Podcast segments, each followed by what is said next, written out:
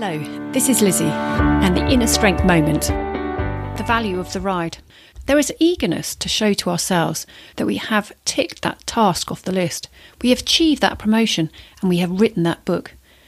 The reality is, there are no shortcuts. Things just take time.